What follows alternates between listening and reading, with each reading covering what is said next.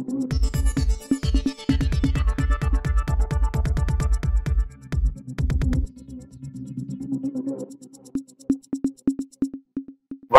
இது news focus Tamil. இந்த நேர்காணலில் நம்முடன் அரசியல் பேச இணைந்திருக்கிறார் மூத்த பத்திரிகையாளர் திரு தரச ஷியாம் அவர்கள். வணக்கம் சார் வணக்கம் சார் நடந்து முடிந்த ஐந்து மாநில சட்டப்பேரவை தேர்தல் அந்த தேர்தலில் காங்கிரஸ் ஒரு பின்னடைவு அப்படிங்கிறத நம்ம பார்த்தோம். அந்த முடிவுகள் வரும் பொழுதே உடனே காங்கிரஸ் வந்து அடுத்த கட்ட கூட்டம் இந்திய கூட்டணி கூட்டம் வந்து ஆறாம் தேதி அறிவிச்சாங்க. அந்த கூட்டம் நேற்று நடந்து முடிஞ்சிருக்கு. பல்வேறு விமர்சனங்கள் அதில் இருக்கு. முக்கியமான கட்சி தலைவர்கள் அதில் பங்கெடுக்கல. நிதிஷ்குமார் பங்கெடுக்கல. அகிலேஷ் யாதவ் பங்கெடுக்கல. திரிணாமுல் காங்கிரஸ் மம்தா பானர்ஜி பங்கெடுக்கல. ஆளும் கட்சியால கடுமையான இந்த விஷயம் விமர்சனம் செய்யப்படுது. எப்படி பாக்குறீங்க சார்? இந்தியா கூட்டணியோட இந்த கூட்டம் வந்து அனைத்து தலைவர்களும் கலந்து கொள்கிற கூட்டம் அல்ல. முதல்ல அவங்க என்ன சொன்னாங்கன்னா நாடாளுமன்ற குழு தலைவர்கள் கூட்டம் தான் சொன்னாங்க. கட்சிகளின் நாடாளுமன்ற குழு தலைவர்கள் உதாரணமா திமுகனா டி ஆர் பாலு. இப்படி ஒவ்வொரு கட்சிக்கு நாடாளுமன்ற குழு தலைவர்கள் இருப்பாங்க. அவங்க கலந்துக்கிற கூட்டம் தான் பிற தலைவர்கள் கலந்து கொள்கிற கூட்டம் அதாவது பாட்னா கூட்டம் மாதிரி அந்த மாதிரியான கூட்டத்துக்கு இன்னும் தேதி அறிவிக்கல. மம்தா பானர்ஜி என்ன சொன்னாங்கன்னா முதலமைச்சர்களோட வசதிக்கேற்ப நீங்க தேதி அறிவிங்க. எல்லாருக்கும் பல கமிட்மெண்ட்ஸ் இருக்கு. அதனால அப்படி நம்ம பார்க்க முடியாது. இதுல இவங்க எல்லாம் கலந்துக்கல அதனால இந்தியா கூட்டணி ஃபெயிலியர் அப்படி பார்க்க முடியாது. ரெண்டாவது கதருக்கு வந்து இன்னமும் சான்ஸ் இருக்கு. அது ஏன் இவங்க இப்படி பெரிய அளவுக்கு பிஜேபி பிம்ப கட்டமைக்கப்படுகிறதுன்னு எனக்கு புரியல. அதாவது டிசம்பர் மாசம் மூணாம் தேதி முடிவு. மிசோராம விட்டுருங்க. மிச்சம் நாலு மாநிலம். நாலு மாநிலத்தையும் கூட்டி பாத்தீங்கன்னா பிஜேபியோட வாக்கு வந்து நாலு கோடியே எண்பத்தோரு லட்சத்தி முப்பத்தி மூணாயிரத்தி நானூத்தி அறுபத்தி மூணு. அதாவது நாலு புள்ளி எட்டு கோடி. காங்கிரஸோட வாக்கு வந்து நாலு புள்ளி ஒன்பது கோடி. எக்ஸாக்டா சொன்னா நாலு கோடியே தொண்ணூறு லட்சத்தி எழுநூத்தி தொண்ணூறு. ஏழாயிரத்தி எழுநூத்தி தொண்ணூறு. அதாவது ஃபோர் பாயிண்ட் நைன் வச்சுக்கோங்க. பிஜேபி ஃபோர் பாயிண்ட் எயிட் அதாவது பிஜேபியோட காங்கிரஸ் வந்து பாப்புலர் ஓட்ல அதிகம். இந்த நாலு மாநிலத்திலையும் சேர்த்து. ஆனா பிஜேபி வந்து முற்றிலும் அழித்து விட்டது அப்படிங்கிற ஒரு பிம்பம் அது இந்திய அரசியல்ல வந்து எத்தனையோ வினோதம். இப்ப காங்கிரஸ் கட்சியில கர்நாடக தேர்தல் வெற்றிக்கு பிறகு காங்கிரஸ் பெரிய அளவுக்கு வளர்ந்து விட்டது. பிஜேபி முற்றிலும் அழிந்து விட்டதுன்னு சொன்னாங்க. அதுவும் உண்மை கிடையாது.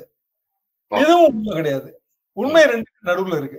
எதை வச்சு நான் இது சொல்றேன்னா ரெண்டாயிரத்தி மூணு தேர்தல் ரெண்டாயிரத்தி மூணுல இதே மாநிலங்கள்ல தேர்தல் ரெண்டாயிரத்தி மூணு ரெண்டாயிரத்தி எட்டு ரெண்டாயிரத்தி பதிமூணு இப்போ ரெண்டாயிரத்தி பதினெட்டு இப்ப ரெண்டாயிரத்தி இருபத்தி மூணு. பழைய ரெண்டாயிரத்தி இருபத்தி இரு மூணு தேர்தல் அதாவது இருபது வருஷம் முன்னாடி போங்க. இதே நாலு மாநிலம் அதே மாதிரி வேற சில மாநிலங்கள் எல்லாத்துலயுமே பிஜேபி வெற்றி பெரிய வெற்றி. வாஜ்பாய் பிரதமர். வாஜ்பாய் வந்து ஹேட்ரிக் அதாவது தொண்ணூத்தி எட்டுல ஒரு பிரதமர் தொண்ணூத்தி ஒன்பதுல பிரதமர் ரெண்டாயிரத்தி நாலுலயும் அவர் தான் பிரதமர். இப்போ மோடி சொல்ற மாதிரி தான் அப்போ சொன்னாங்க. காங்கிரஸ் கட்சி அழிந்து விட்டது. இப்படியான இந்த கார்கில் போர் வெற்றி வேற. வாஜ்பாய் வந்து மோடியா மோடி மீதான எதிர்ப்பு மாதிரியான அந்த விமர்சனம் எல்லாம் வாஜ்பாய் மேல கிடையாது. அப்படியான ஒரு சூழ்நிலையில் ரெண்டாயிரத்தி நாலுக்கு தேர்தலுக்கு பிரமோத் மகாஜன் அப்போ மினிஸ்டருங்க. அவர் வந்து இந்தியா ஒளிர்கிறது இந்தியா ஷைனிங்னு ஒரு கேம்பெயின். அது ஒரு ஆறு மாசம் நடந்துச்சு. பயங்கரமான கேம்பெயின். பெரிய அளவுக்கு பிரச்சாரம். அப்புறம் வந்து இஸ்லாமிய வாக்குகளை கவரணுங்கிற எண்ணத்துல பிரசிடென்ட் பதவியை வந்து நமது மாநிலத்தை சேர்ந்த மரியாதைக்குரிய அப்துல் கலாம் அவர்களுக்கு கொடுத்தாங்க. அது பெரிய பேசு பொருளா இருந்தது. ரெண்டாயிரத்தி ரெண்டு இப்படியெல்லாம் இருந்தும் ரெண்டாயிரத்தி நாலு தேர்தலில் பிஜேபியால ஆட்சி அமைக்க முடியல. மாநில கட்சிகளோட கூட்டணியோட காங்கிரஸ் கட்சி ஆட்சி அமைச்சது யூபிஏவே போஸ்ட் போல் அலையன்ஸ் தான். பின்னாடி வந்தது தான் பத்து வருஷம் வந்து பிரதமராக இருந்தது மன்மோகன் சிங். வாஜ்பாய்க்கு ஹேட்ரிக் வச்சு கிடைக்கல. இதான் வரலாறு. ஆனா அதை வந்து வசதியா எல்லாருமே மறைஞ்சு மறந்துடுறாங்க. அதாவது அந்த ஊடக வெளிச்சம் அப்படி இருக்கும்போது அந்த பிம்பம் வந்து அப்படிதான் கட்டமைக்கப்படுது. அதாவது Congress out BJP Modi magic Modi மேஜிக்னா அப்ப தெலுங்கானால மோடி மேஜிக் ஏன் ஒர்க் பண்ணல? இப்ப உதாரணம் தெலுங்கானால வந்து உங்களுக்கே தெரியும். திருப்பதி வெங்கடா திருப்பதி போய் பெருமாளெல்லாம் தரிசனம் பண்ணிட்டு மோடியோட படங்களுக்கு தேஜஸ் விமானத்துல பயணப்பட்டு நேரா அப்படியே தெலுங்கானா பிரச்சாரத்துக்கு போறாரு. அதுவும் அந்த படம் எல்லாம் பாத்தீங்கன்னா பின்னாடி வந்து அந்த வைஷ்ணவ சின்னங்கள் இருக்கும். அப்படி பக்தி படமா இருப்பாரு மோடி. அது பயங்கரமா பகிர்ந்தாங்க தெலுங்கானால. தெலுங்கானா கவர்னர் தமிழிசை கம்ப்ளீட்டாவே பிஜேபி பிஜேபி சார்பா தான் வேலையெல்லாம் பார்த்தாங்க. அப்போ பிஆர்எஸ் மேல அதிருப்தி சந்திரசேகர ராவ் கவர்மெண்ட் மேல அதிருப்தி. அப்ப ஏன் வந்து பிஜேபிய வந்து மக்கள் தேர்ந்தெடுக்கல? இத்தனைக்கு நாலு எம்பி இருந்தது அவங்க கிட்ட பிஜேபிக்கு ஆர்கனைசேஷனே இல்ல தேர்தல் மிஷினரியே இல்லைன்னு சொல்ல முடியாது தெலுங்கானால. நாலு எம்பி ஆனா மக்கள் வந்து மாற்றுன்னு வரும்போது காங்கிரஸை தேர்ந்தெடுத்துறாங்க கர்நாடகாலையும் மாற்றுன்னு வரும்போது காங்கிரஸை தேர்ந்தெடுத்துறாங்க இந்திய வாக்காளர்கள் வந்து அவங்க வெவ்வேறு விதமா தீர்மானிக்கிறாங்க. சார் இந்த இடத்துல ஒரு கருத்து முன் வைக்கிறாங்க. தென்னிந்தியால எப்பயும் பாஜகவுக்கு கதவுகள் அடைக்கப்படுறது. அதாவது பாஜக அந்த மதவாத அரசியல் தென்னிந்தியால ஈடுபடுறது இல்லை அப்படின்னு ஒரு விஷயத்தை குறிப்பிடுறாங்க. இப்ப நீங்க குறிப்பிட்ட மாதிரி இந்த வாக்கு சதவீதம் வந்து பாஜகவோட காங்கிரஸ்க்கு அதிகம் நீங்க குறிப்பிடுங்க ஆனா அந்த கம்பேரிட்டிவ் இந்திய ஹார்ட் பெல்ட்ல அது என்ன அப்படின்னு பார்க்க வேண்டியது இருக்கு. அந்த இடத்துல காங்கிரஸ் தோல்ந்துருச்சு அப்படின்னு ஒரு கருத்தை முன்வைக்கிறாங்க. அதை எப்படி பாக்குறீங்க இல்ல இப்ப தேர்தல் நடந்து முடிந்த மாநிலங்கள்ல நீங்க சொல்ற ஹிந்தி ஹார்ட் பெல்ட் மத்திய பிரதேசம் சத்தீஸ்கர் ராஜஸ்தான் மூணு இல்லையா?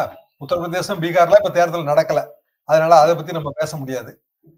சோ மத்திய பிரதேசம் சத்தீஸ்கர் ராஜஸ்தான் மூணுலயும் சேர்த்தா அறுபத்தஞ்சு எம்பி ரெண்டாயிரத்தி பத்தொன்பதுல பிஜேபி கிட்ட அறுபத்தோரு எம்பி இருந்தாங்க. நாலு எம்பி தான் வந்து வேற கட்சிகளுக்கு அதுலயும் காங்கிரஸுக்கு மூணு தான். ரெண்டாயிரத்தி இருபத்தி நாலுல அந்த அறுபத்தஞ்சு எம்பியில இதே இந்த இப்ப அறுபத்தஞ்சுல அறுபத்தொன்னு ஜெயிச்சிருக்கிற அதே அளவை தக்க வச்சுக்கிறதுக்கே பிஜேபி வந்து ரொம்ப கஷ்டப்பட வேண்டியது வரும். என்ன காரணம்னா இப்போ நீங்க சட்டமன்ற தேர்தல் நடந்து முடிஞ்சதில்ல இந்த மாநிலங்கள். இந்த மாநிலங்கள்ல நமக்கு புள்ளி உரம் கையில இருக்கு. தேர்தல் ஆணையத்தோட புள்ளி உரம் என் கையில இருக்கு. புள்ளி உர கண்ணோட்டத்துல பாருங்க. இப்போ உதாரணமா மத்திய பிரதேசம் ராஜஸ்தான் சத்தீஸ்கர்.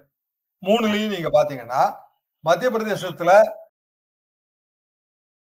மொத்தம் நடந்து முடிந்த இந்த தேர்தல் புள்ளி ஒரு அடிப்படையில ரெண்டாயிரத்தி பத்தொன்பதுல இருபத்தெட்டு மக்களவை தொகுதி பிஜேபி வெற்றி.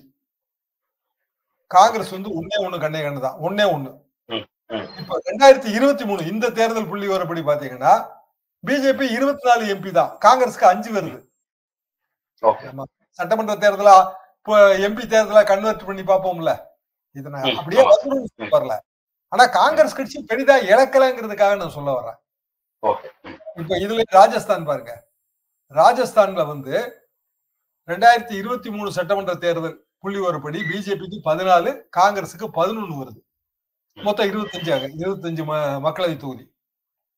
அதே மாதிரி வந்து சத்தீஸ்கர். சத்தீஸ்கர்ல வந்து ரெண்டாயிரத்தி பத்தொன்பதுல பிஜேபி ஒன்பது இடம். காங்கிரஸ் ரெண்டே இடம் தான் இப்ப ரெண்டாயிரத்தி இருபத்தி மூணுல பாத்தீங்கன்னா பிஜேபி எட்டு காங்கிரஸ் மூணு. அப்போ ரெண்டாயிரத்தி ஒட்டுமொத்தமா பாத்தீங்கன்னாலே ரெண்டாயிரத்தி பத்தொன்பதுல நாலு மாநிலத்துல எண்பத்தி ரெண்டு தெலுங்கானா சேர்த்துக்கிறேன். இப்போ நாலு மாநிலத்துல எண்பத்தி ரெண்டு தொகுதி. அதுல பிஜேபிக்கு அறுபத்தாறு தொகுதி. காங்கிரஸுக்கு வெறும் ஆறு தான். போன தேர்தல் ரெண்டாயிரத்தி பத்தொன்பதுல இப்ப ரெண்டாயிரத்தி இருபத்தி மூணு இந்த ஸ்டாட்டிஸ்டிக்ஸ் அப்படி அப்ளை பண்ணீங்கன்னா பிஜேபிக்கு நாற்பத்தஞ்சு காங்கிரஸுக்கு இருபத்தி இருபத்தி எட்டு வருது. அப்ப எந்த காங்கிரஸ் வந்து பெரிய படுதோல்வியை எங்க சந்திச்சிருக்கு? இந்த வாக்கு டிஃபரன்ஸ் பாத்தீங்கன்னா ராஜஸ்தான்ல எல்லாம் வெறும் ரெண்டு பெர்சன்ட் தான். சரி காங்கிரஸ் என்ன தப்பு பண்ணுச்சு அப்படின்னா பெரிய நன் மனோபாவம் அதாவது கர்நாடகால ஜெயிச்ச உடனே நம்ம தான் இனிமேல் எல்லாம் மத்தவங்களுக்கு எல்லாம் ஒண்ணும் கிடையாதுங்கிற ஒரு முடிவுக்கு வந்தது. உள்ளூர் கட்சிகளை வந்து கூட்டணி அமைச்சிருந்தா இந்த ரெண்டு பெர்சன்ட் ஈஸியா வந்து கேப்சர் பண்ணிருக்கலாம். தமிழ்நாட்டுல எல்லாம் நம்ம கூட்டணி அமைக்கும் போது நூறு ஓட்டு ஐநூறு ஓட்டு ஆயிரம் ஓட்டு இருக்கிற கட்சியை கூட விட மாட்டாங்க. இடம் இல்லாட்டாலும் பரவாயில்ல. கலைஞர் வந்து இதயத்திலாவது இடம் கொடுப்பாரு. பேசுவாரு கூப்பிட்டு. இல்லையா தம்பி உங்களுக்கு இந்த வாட்டி இடம் இல்ல.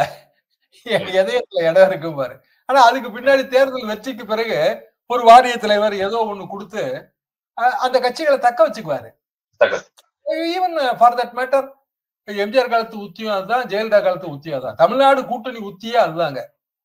ஆனா கதரோட ப்ராப்ளம் என்ன அப்படின்னா அந்த நட்பு கட்சிகளை சங்கடப்படுத்தி கோட்டை விடுவது. ஒண்ணுமே இல்லைங்க. மேற்கு வங்கத்துல கொஞ்ச மாசத்துக்கு முன்னாடி உள்ளாட்சி தேர்தல் நடந்துச்சு. இந்தியா கூட்டணி எல்லாம் உருவாயிருச்சு. உருவான பிறகு காங்கிரஸும் கம்யூனிஸ்டும் தனியா ஒரு கூட்டணியை போட்டு திரிணாமுல் காங்கிரஸ் எழுத்து நின்னாங்க. திரிணாமுல் காங்கிரஸ் ஜெயிச்சிருச்சு. ஆனா மமதாவுக்கு வந்து ரெண்டு பேர்லயும் நம்பிக்கை போயிடுச்சு. நீங்க கேட்டீங்களா மம்தா பானர்ஜி வரல அப்படின்னு. காரணம் இதுதான். இவங்க சொல்லுவாங்க ஆனா கடைசி நேரத்துல கழுத்து எடுத்துருவாங்க காங்கிரஸ் கட்சிக்கு கழுத்து இருப்பதுதான் வந்து வழக்கம். இப்படியான ஒரு நம்பிக்கை குறைபாடு வருது. இந்த நம்பகத்தன்மையை மெயின்டைன் பண்ணணும்ல கூட்டணியில. அது தமிழ்நாட்டை பார்த்து இவங்க கத்துக்கிடணும். ஆனா வந்து கத்துக்கிடல. அதான் ஒரு பெரிய ப்ராப்ளம் அதான் பெரிய எண்ணன் மனப்பான்மை. சின்ன கட்சியை விட்டு விடாமல் நீங்க வந்து கூட்டணி அமைக்கிற சூத்திரம் இது இல்ல அப்படின்னா வந்து சரியா வராது. நான் இன்னொரு உதாரணம் சொல்றேன். எங்களோட காலேஜ் டேஸுங்க ஆயிரத்தி தொள்ளாயிரத்தி அறுபத்தி ஏழு. அண்ணா கூட்டணி. அப்போ அண்ணா பேசுறத கேட்கறதுக்கு எங்க காலேஜ் வந்து ஒத்தக்கடை தாண்டி அக்ரிகல்ச்சர் காலேஜ் மலையாளத்தாம்பட்டின்னு ஒரு சின்ன கிராமத்துல. அங்க இருந்து இந்த பக்கம் மதுரை மாவட்டம். மதுரை மாவட்டத்துல. இப்ப இப்ப இப்ப அதெல்லாம் ஃபோர் வேல வந்துருச்சு. ஒத்தக்கடைங்கிற ஊரை தாண்டி ஒரு சின்ன கிராமம். கிராமத்துல யானமலையோட அடிவாரத்துல காலேஜ் சைக்கிள் எடுத்துக்கிட்டு இந்த பக்கம் மேலூர் வரைக்கும் போவோம். அந்த பக்கம் மதுரைக்கே போவோம். சைக்கிள் எடுத்துக்கிட்டு அண்ணா எங்க பேசுறாரோ அதை கேட்க போறது. தேர்தல் பிரச்சாரம். அப்போ அவர் கூட்டத்துல சொல்றாரு அண்ணா காங்கிரஸ் என்கிற திமிங்கலத்தை பிடிப்பது பிடிக்க பிடிக்க சென்ற தேர்தலில் அதாவது அறுபத்தி ரெண்டு நான் வந்து ஒரு வலை தயார் செய்தேன். ஆனால் அதில் இருந்த ஓட்டைகள் காரணமாக காங்கிரஸ் கட்சி என்கிற திமிங்கலம் தப்பி விட்டது அறுபத்தி ரெண்டு தேர்தலில் நிறைய கட்சி சேரல. இந்த கூட்டணி கான்செப்டுக்குள்ள அவங்க வரல. ஆனால் இந்த முறை அறுபத்தி ஏழு தேர்தல் சொல்றாரு. வலையை சரியாக பின்னிருக்கிறேன் ஓட்டையே கிடையாது. ஏழு கட்சி கூட்டணி அது. காங்கிரஸ் திமிங்கலம் தப்பவே தப்பாதுன்னாரு. அதான் நடந்துச்சு. நீங்க ஒரு கட்சியை எதிர்த்து எல்லா கட்சிகளும் சேரும்போது ஓட்டை இல்லாம கரெக்டா பின்னணும். உதாரணமா அண்ணா கூட்டணியில மாப்போசி செலம்பு செல்வர் மாப்போசி எங்க காலத்துல ரொம்ப பாப்புலருங்க செங்கோல்னு ஒரு பத்திரிகைலாம் நடத்திட்டு இருந்தாரு. அவருக்கான ஓட்டு வங்கின்னு பாத்தீங்கன்னா ஒரு தொகுதி அது போக பிற தொகுதிகள்ல கொஞ்சம் கொஞ்சம் ஓட்டு. ஆனா அவருக்கு ஒரு இடம். சட்டமன்ற மேலவைத் தலைவர் பதவி சீப ஆயத்தனார் தினத்தந்தியோட நிறுவனர் எங்க இதழாளர்களுக்கெல்லாம் பெரிய வழிகாட்டி நாம் தமிழர் கட்சி. சீமான் நாம் தமிழர் மாதிரி சீபா ஆயத்தனாரோட நாம் தமிழர்.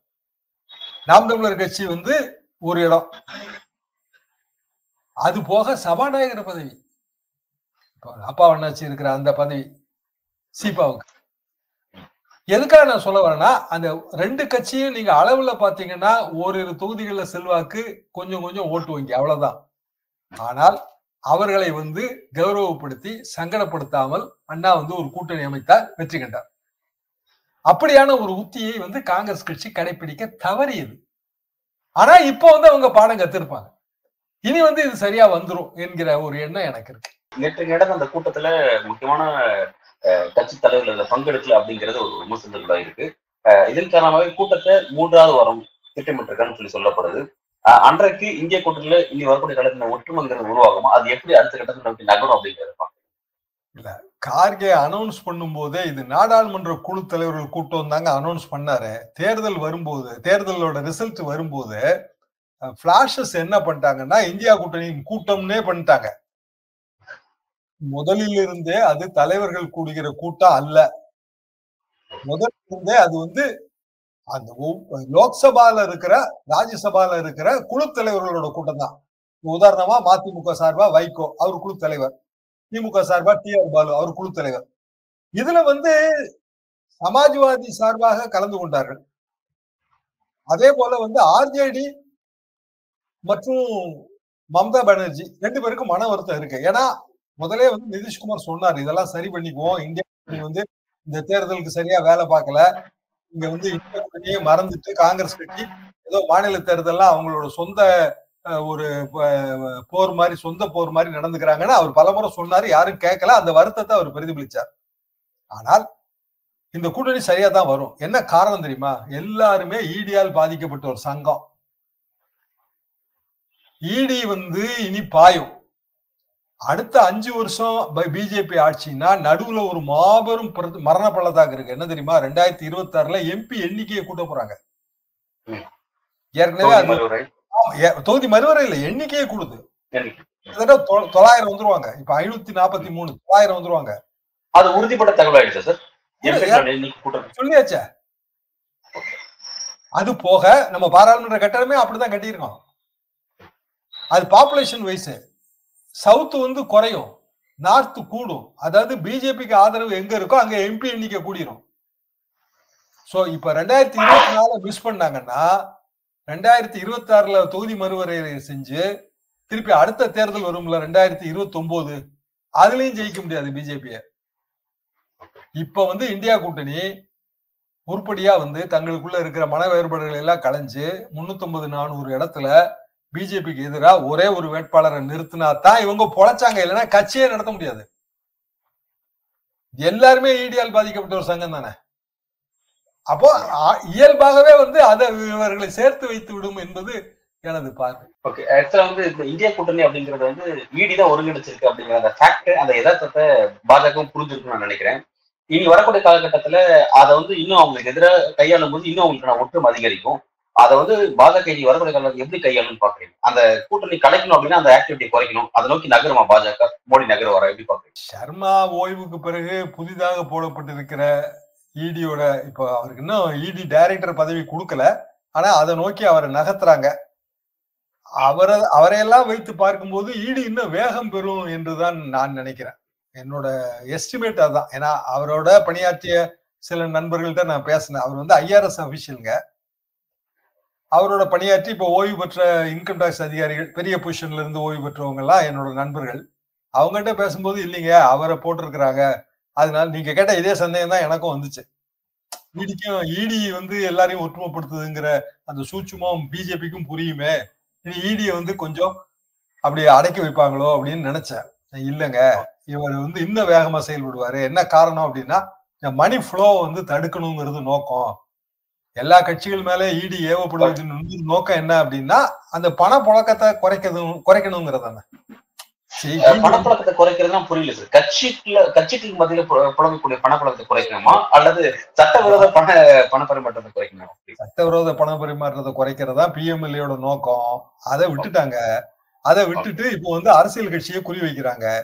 இப்போ உதாரணமா ஒரு மந்திரி பேர்ல நடவடிக்கை எடுக்கிறாங்க அப்படின்னா மந்திரியை சுத்தி வந்து மணி பேக்ஸ் இருக்கும்ல. பணப்பைகள். இந்த பணப்பைகள் தானே தேர்தல் நேரத்துல வந்து திறந்து விடுது. இப்போ இப்போ நம்ம மோடி பேர்ல ஈடி விடுறோம்னு வைங்க. அப்படின்னா யாரு உடனே பயப்படுவா? அம்பானி தானே. அதானி தானே. எல்லா கார்பரேட் பாதிக்கப்படும். கண்டிப்பா கார்பரேட் பாதிக்கப்படும்ல. அவன் பயப்படுவான்ல. இடி வந்து ரைடு நடத்திருச்சுன்னா ஃப்ரெண்ட்ஸா இருக்கவங்க கூட போனை சுவிட்ச் ஆஃப் பண்ணிடுவாங்க நம்ம க்ளோஸ் ரிலேட்டிவ்ஸ் கூட போனை சுவிட்ச் ஆஃப் பண்ணிடுவாங்க. எதுக்கு பிரச்சனை அப்படின்னு? அது ஏன்னா அந்த பிரச்சனையில இருந்து மீண்டு வரணும்ல. ஒரு பிசினஸ் மேன் வந்து எப்படி மீண்டு வருவான்? கருத்தாளர்களுங்க. நம்ம என்ன வேணாலும் சொல்லிடலாம். வியாபாரிக்கு தானங்க அவன் கஷ்டம் தெரியும். அது அந்த அந்த பயமுறுத்தல் தான் இதோட மிகப்பெரிய பிரச்சனை. கட்சி பயப்படாது. அரசியல்வாதி பயப்படவே மாட்டான். நீங்க போலீஸ் வேன்ல ஏத்துனீங்கன்னா அவன் கும்பிட்டுக்கிட்டு டாடா காமிச்சு போயிட்டே இருப்பாங்க. ஜெயில இருந்த யாருமே ஜெயிக்கவே இல்லையா இது வரைக்கும்? அப்ப கனிமொழி ராஜா எப்படி ஜெயிச்சாங்க? அரசியல்வாதிக்கு எப்பவுமே அது கிடையாதுங்க. ஆனா ஒரு அதிகாரிக்கோ இல்ல வந்து ஒரு வியாபாரிக்கோ அது வந்து பெரிய பிரச்சனை. அவனை முடக்கிறதா நோக்கமே.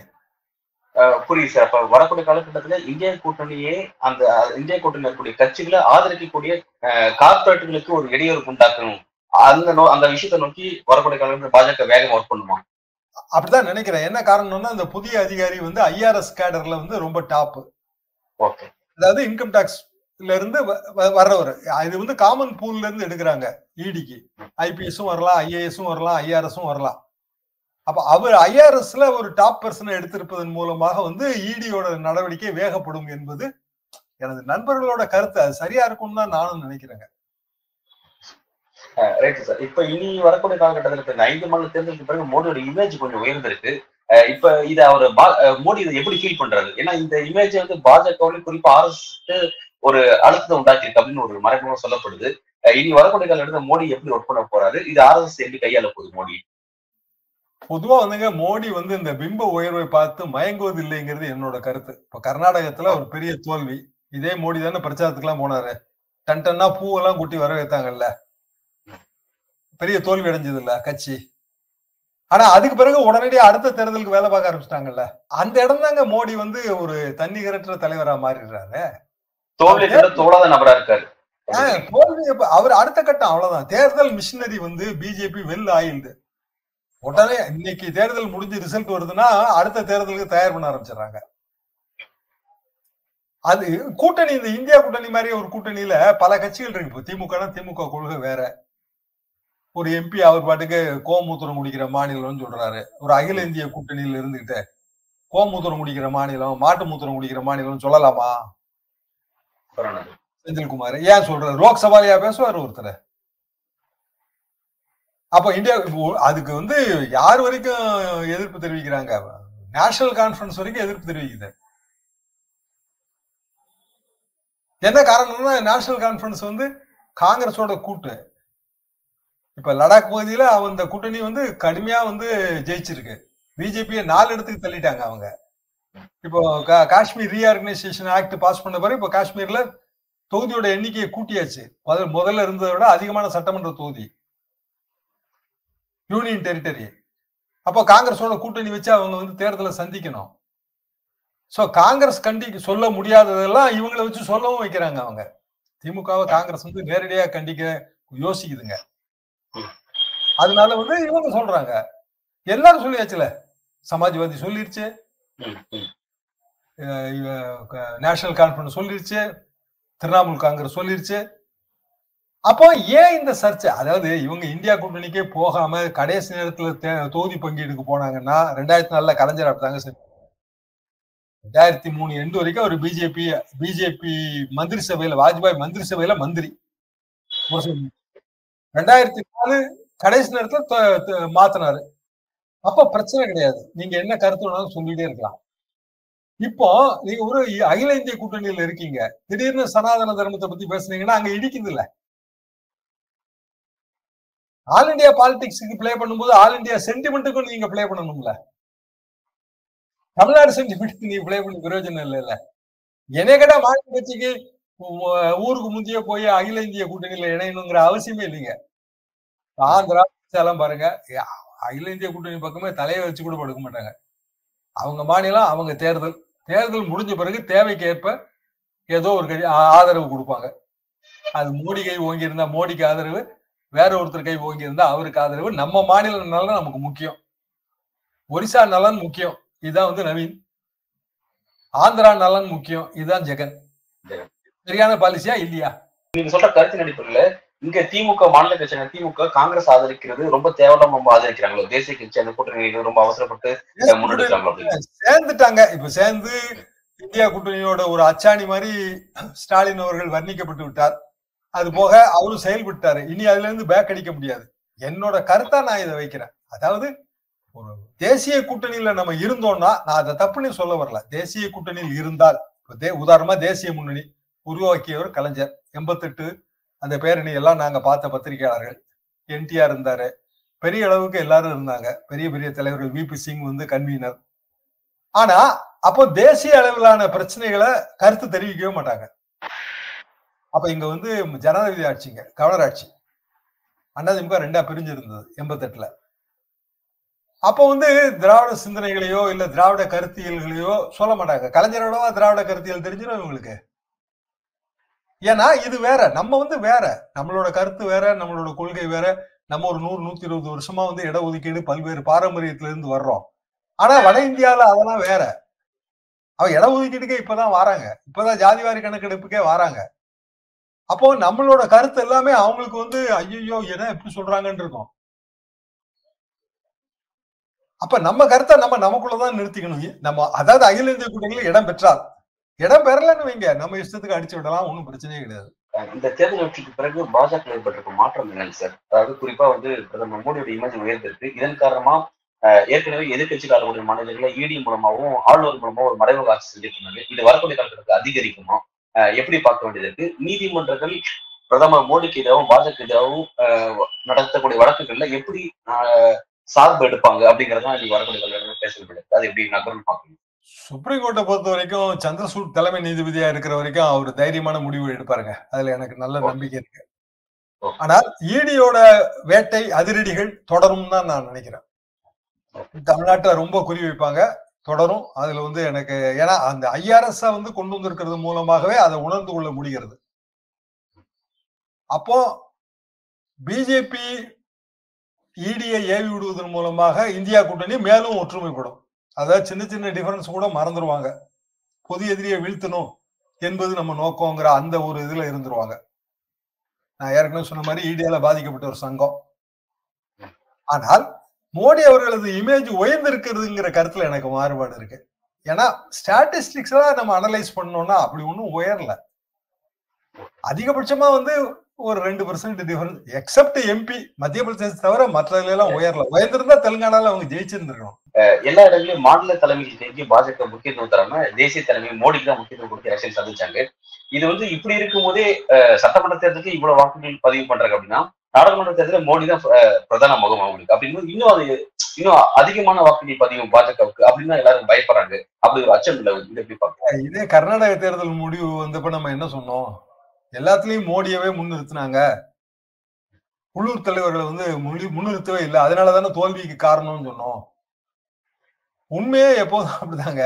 அதாவது ஒரு தேர்தல் தோல்வி அனலைஸ் பண்ணும்போது இந்த பல்வேறு விதமா இப்படிதான் அனலைஸ் பண்ணுவாங்க. ஆனா நீங்க ஸ்டாட்டிஸ்டிக்லாம் பாருங்கங்கிறதா என்னோட பாயிண்ட் புள்ளி விவரப்படி பாருங்க.